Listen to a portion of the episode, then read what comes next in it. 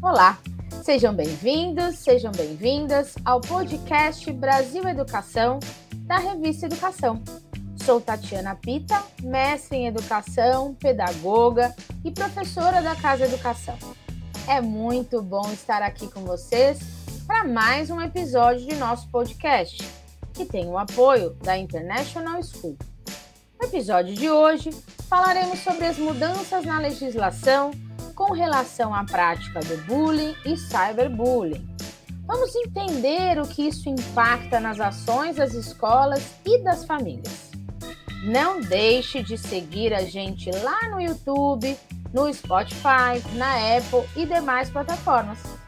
Para nos ajudar nessa tão importante reflexão e nos explicar as mudanças na legislação, temos o prazer em receber a doutora Kelly Angelini, advogada e consultora em Direito e Educação Digital. Há 10 anos, ela desenvolve livros e programas em escolas de prevenção ao cyberbullying e ao uso consciente da internet.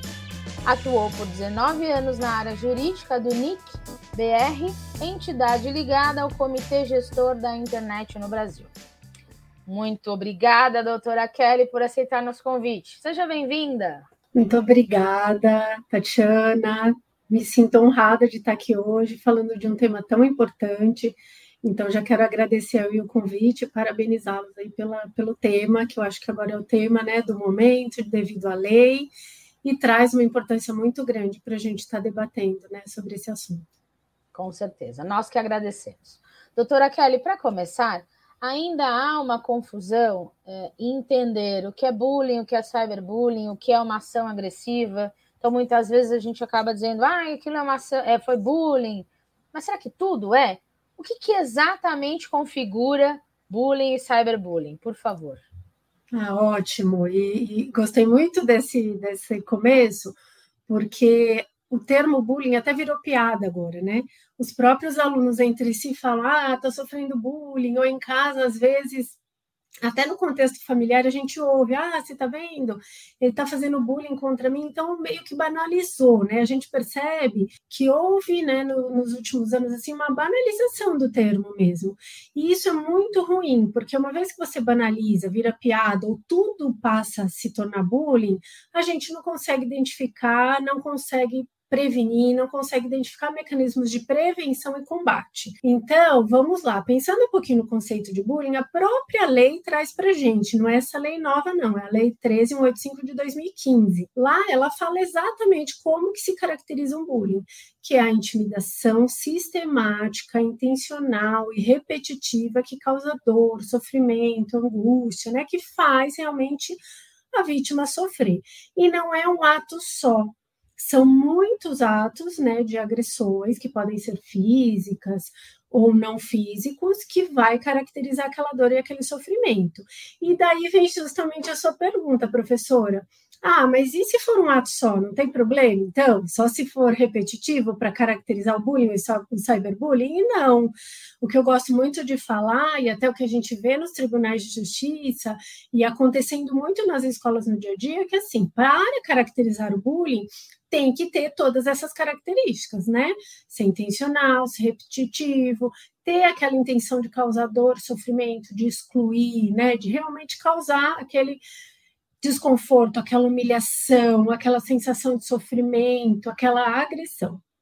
E se for um ato só, não significa que não vá sofrer, não vá ter uma consequência tanto para a vítima, que pode sofrer com ato só, quanto para quem pratica. A única diferença é que não é tratado ali como um bullying, sim como uma agressão isolada. Então, é bom a gente entender tudo isso, todas essas características, para que dentro do dia a dia da escola, a escola perceba como ter atos de prevenção, de situações que caracterizam bullying cyberbullying, que a gente sabe que é muito danoso, mas também de agressões né, e, e, e violências ali que caracterizem um ato só para que ela possa prevenir, como também combater caso né, esteja acontecendo. Isso é muito importante mesmo, porque ainda há essa confusão, e eu acho que o que você colocou é o mais importante, não banalizar o termo, porque senão a gente perde a força da importância dessa luta, né, doutora? E o que, que exatamente é a Lei 14811? O que mudou? O que, ela traz para a gente? É, essa lei agora, né, pela novidade, por ter acabado de surgir, ela tem sido comentada, tem trazido o assunto à tona novamente, o que é muito positivo. Mas eu vou fazer aqui os meus comentários, é a minha opinião, e eu vou colocar aqui para que todos possam refletir, tá? Essa nova lei, ela trouxe vários assuntos, né? Trouxe mudanças, inclusive, no ECA e outras legislações, mas ela tem uma parte que fala só do bullying e cyberbullying. E o que, que ela trouxe de novo para o bullying e cyberbullying? Ela agora conceitua o bullying e cyberbullying como crime, tipifica agora como crime, inclusive tem as penalidades ali, né, previstas caso se pratique esse, esses crimes agora, porque agora não é mais uma infração ali que você teria que enquadrar em outros crimes já previstos no nosso ordenamento jurídico penal, mas agora a própria nova lei já diz, ó, oh, isso aqui é crime. E a penalidade é essa. Acontece que, se a gente parar para refletir, nós temos a Lei 13185 de 2015, que estabeleceu o Programa de Prevenção e Combate ao Bullying. Aquela lei é uma lei que segue, que, que traz as diretrizes para que a gente possa ter programas de prevenção e combate ao bullying. Lá não dizia que o bullying cyberbullying era crime. Só que se a gente parar para pensar, a primeira lei trouxe para a gente diretrizes de como né, se deve atuar para prevenir e para combater esses atos que são tão danosos para a nossa sociedade e né, para as crianças e adolescentes.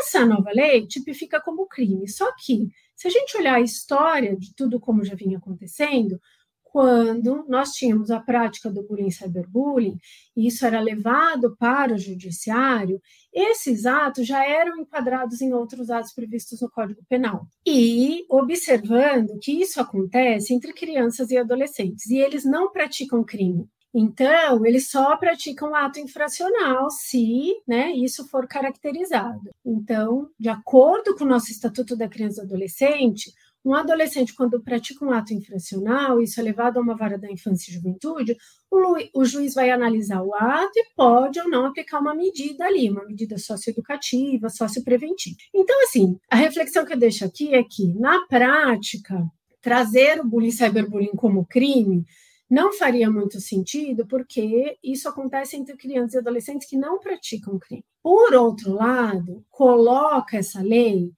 o bullying cyberbullying numa característica social, dizendo isso é tão gravoso que agora ele passa a ser crime. Então, tem um efeito muito positivo socialmente, na minha visão, apesar de não ter na prática muitas mudanças diante né, de como ele se caracteriza. Mas eu já vejo assim, tendo um efeito muito positivo nas escolas, nas famílias. Os pais estavam já comentando sobre isso. Ah, mas agora é crime. E se meu filho praticar, o que, que acontece? Então, teve um efeito social aí muito positivo para reconhecer de tão danoso né, que, que é esse ato, passa, -se, passa ali na legislação a reconhecê-lo né, como crime, assim como nós temos outros né, previstos ali no nosso ordenamento jurídico penal. Então, a gente tem que hoje analisar as duas leis, não deixar de considerar a lei de 2015, que é muito importante. E eu vou falar uma coisa que me preocupa muito quando eu dou palestras em escolas. Tem escolas que eu vou que desconhecem a lei de 2015.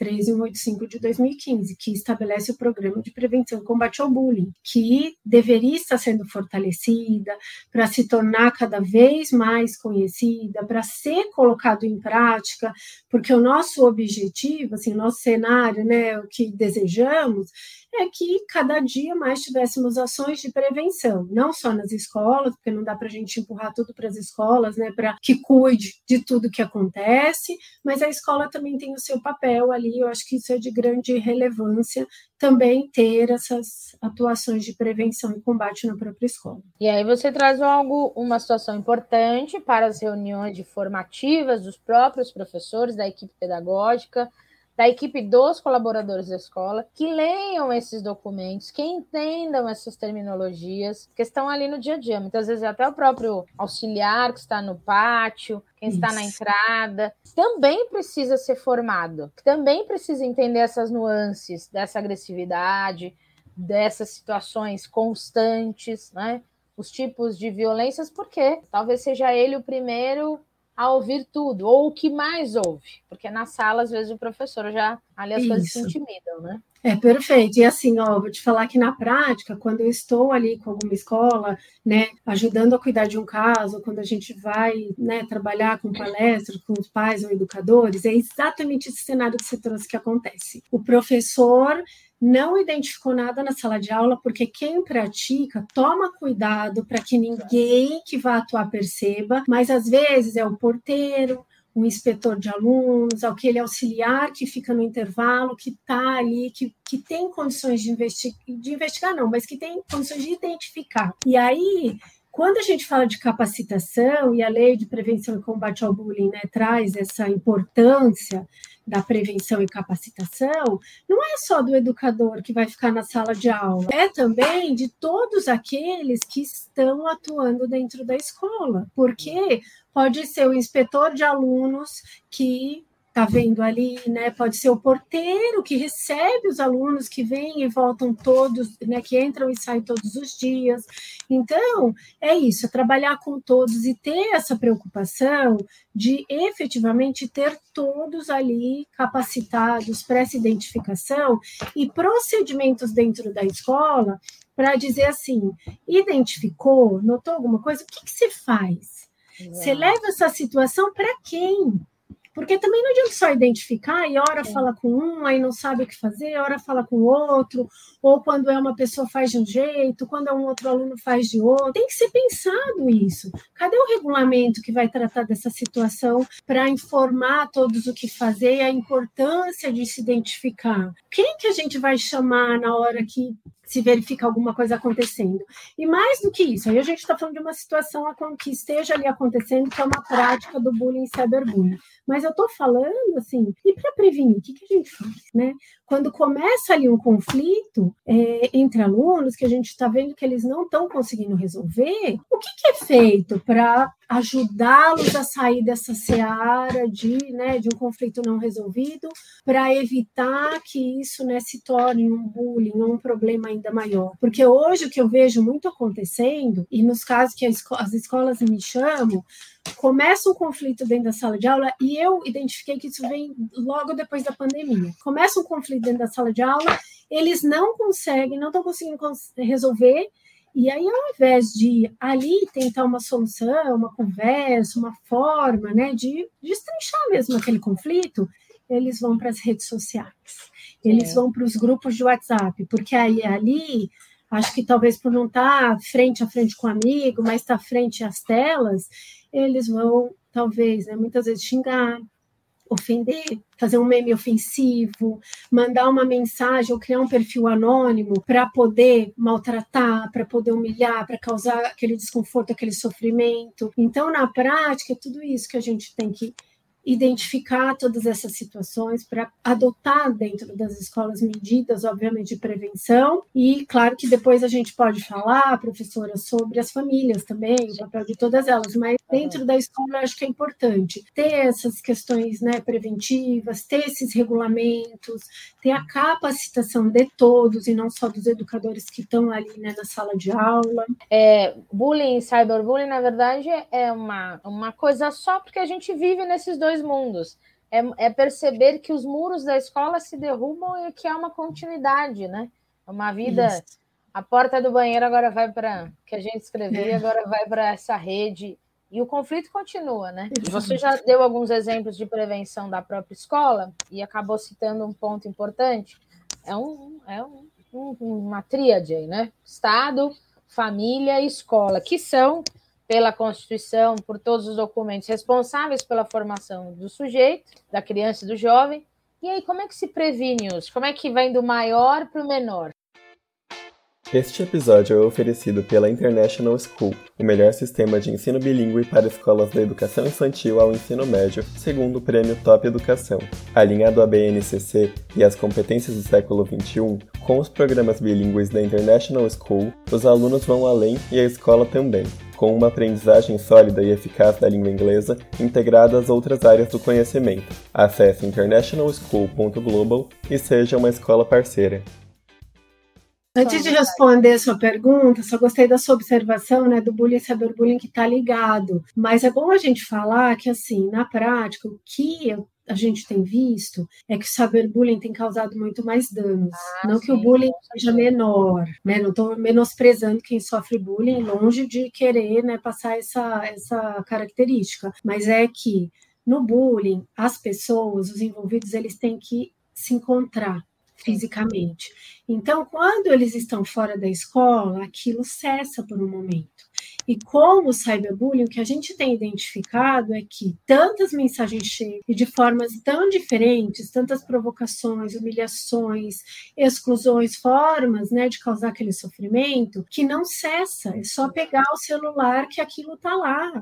E de diversas formas. Então, assim, o dano tem sido muito maior muito mais efetivo. E aí, falando um pouco né, dessa dessa questão da responsabilidade, das formas de atuação, é, a gente não pode esquecer que quando todo mundo se une para o mesmo propósito, socialmente tudo funciona melhor. O que eu vejo hoje em dia é que muitas vezes tem um jogo de empurra-empurra, né?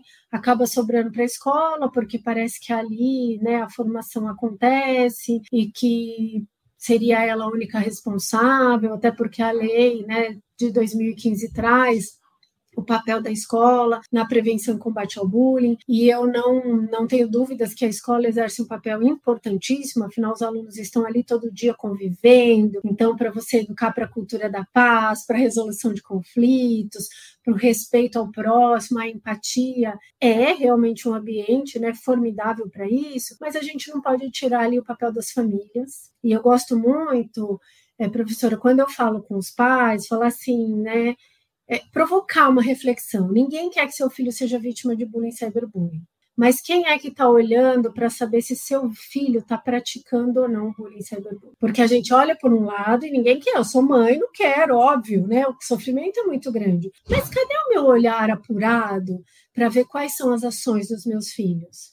Onde é que eu estou intervindo quando alguma coisa ali não está legal? Quando está faltando desrespeito, quando pega a imagem de um amiguinho para fazer um meme num grupo de WhatsApp que vai causar muito constrangimento, quando exclui. Porque, sim, esses atos repetitivos, eles caracterizam o bullying cyberbullying. E pode parecer ah, uma brincadeira, mas será que isso é brincadeira? E eu gosto de falar para pai e mãe assim: tem coisas que são inegociáveis. Brincadeiras são negociáveis, valores são inegociáveis. Respeito ao próximo é inegociável. Então, eles estão aprendendo, óbvio, erram, né? Aprendem com seus erros, mas tem que ter esse papel das famílias. E não tirando, obviamente, o papel do governo, que tem que também adotar medidas ali de capacitação, de incentivo à conscientização, que isso é fun fundamental, né? Para as escolas, para as famílias, para os jovens, para que se conscientizem de tudo isso, né? Quando eu vou trabalhar com jovens em escolas, eu gosto muito de falar dessa questão da responsabilização e consequências para quem pratica bullying, cyberbullying, para as testemunhas, os telespectadores que às vezes dão aquela risadinha que pode não parecer nada, mas está apoiando o infrator e ele se sente ali fortalecido para fazer mais. Mas eu também gosto de falar do quanto a gente tem que olhar para aquela pessoa que está sofrendo, porque não é só né, a consequência jurídica ali que tem, que depois obviamente tem um peso, mas é o sofrimento daquela pessoa que está sendo vítima dessas ações repetitivas, né?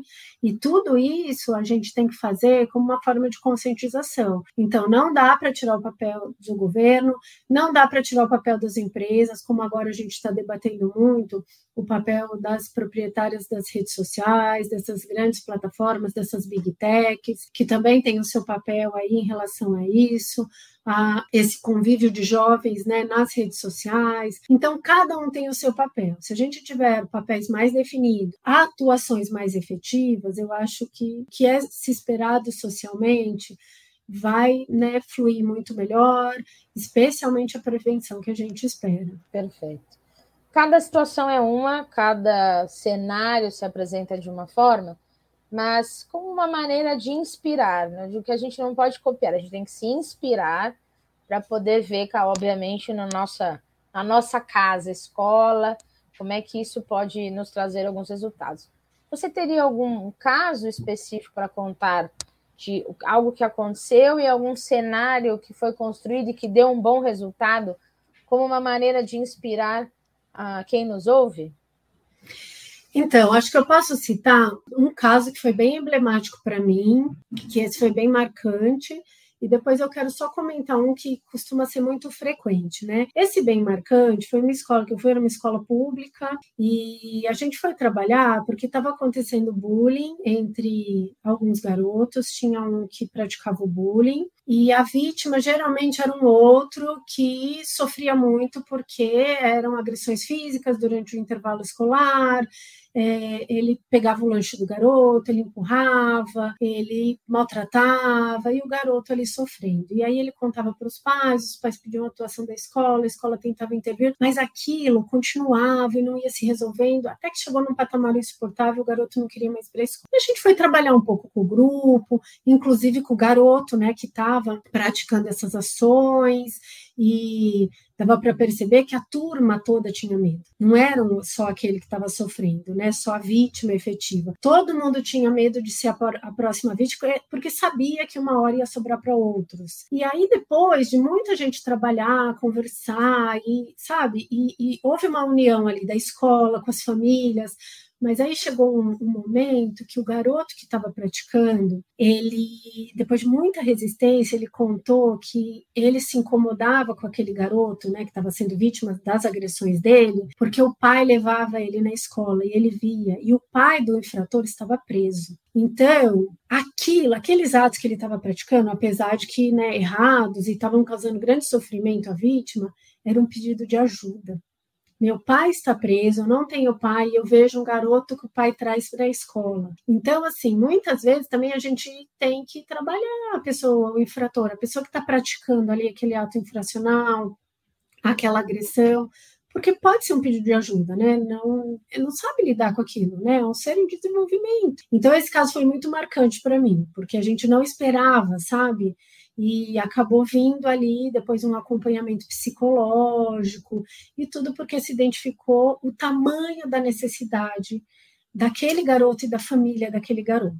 Então, isso acho que é muito importante para a gente refletir, né? O quanto as pessoas envolvidas muitas vezes trazem os seus problemas no meio de uma agressão, né? E a outra situação que eu vejo muito acontecendo é que a gente minimiza coisas do dia a dia. Então, hoje, em muitos casos que eu trabalho de bullying e cyberbullying, quando as famílias são envolvidas, chegou num patamar insuportável que a criança ou adolescente já nem quer mais ir para a escola. E foi ali que se identificou. E quando chegou esse momento, aquela criança ou adolescente já vem sofrendo há muito tempo. Porque ela é excluída na escola, ela sofre piadinhas, olhares intimidadores. Nas redes sociais, o que ela faz tem comentários depreciativos, tem mensagens privadas ali que fazem ela sofrer, é a foto dela que é zombada. Então, isso mostra que esses atos isolados, né, que muitas vezes a gente não dá tanta atenção, a gente precisa estar mais atento. Todos nós, inclusive as famílias. E o que eu falo muito para as famílias é: quando foi a última vez que você falou para os seus filhos que se algo acontecer, você está à disposição para ajudar? Porque quando eu vou, professora, falar com os adolescentes, escolas, muitas vezes eles me falam assim: ah, eu não vou contar, porque se eu contar eu fico de castigo e perco o celular. Então, os pais, as famílias têm que ver um pouco essa questão: como está o diálogo dentro de casa? Quando é que você falou que você pode ser um canal de ajuda sem dar um castigo? Quando é que você se colocou à disposição para ajudar caso algo aconteça? Muitas crianças e adolescentes relatam de problemas que tiveram né, online e não procuram os pais com medo de sofrer um castigo e vão procurar, às vezes, ajuda na própria internet, sabe lá o que ajuda que vão receber. Então, tem tudo isso. Mas voltando à sua pergunta, o papel de todos ali é essencial e esses casos práticos, né, a gente aprende muito com ele. Né? O quanto vem de aprendizado em cada caso que a gente identifica dentro de uma escola, né? E o quanto a gente percebe que, com algumas ações, a gente poder, pode evitar novos casos e trabalhar com o grupo, nunca deixe né, de trabalhar com o grupo todo quando uma situação dessas acontece, porque é dali vem um aprendizado para a vida e que vai impactar todas essas crianças e adolescentes. Olhar nos olhos e escutar verdadeiramente. Não tem, não tem outra forma, né, doutora? Uhum. Enriquecedora as suas contribuições, sua fala, muito pertinentes, muito importantes. Eu acho que é isso. Eu não posso procurar o meu filho na hora do problema. Ele tem que ver que eu estou lá na alegria e na tristeza, nas questões, Sim. em todas as situações, né?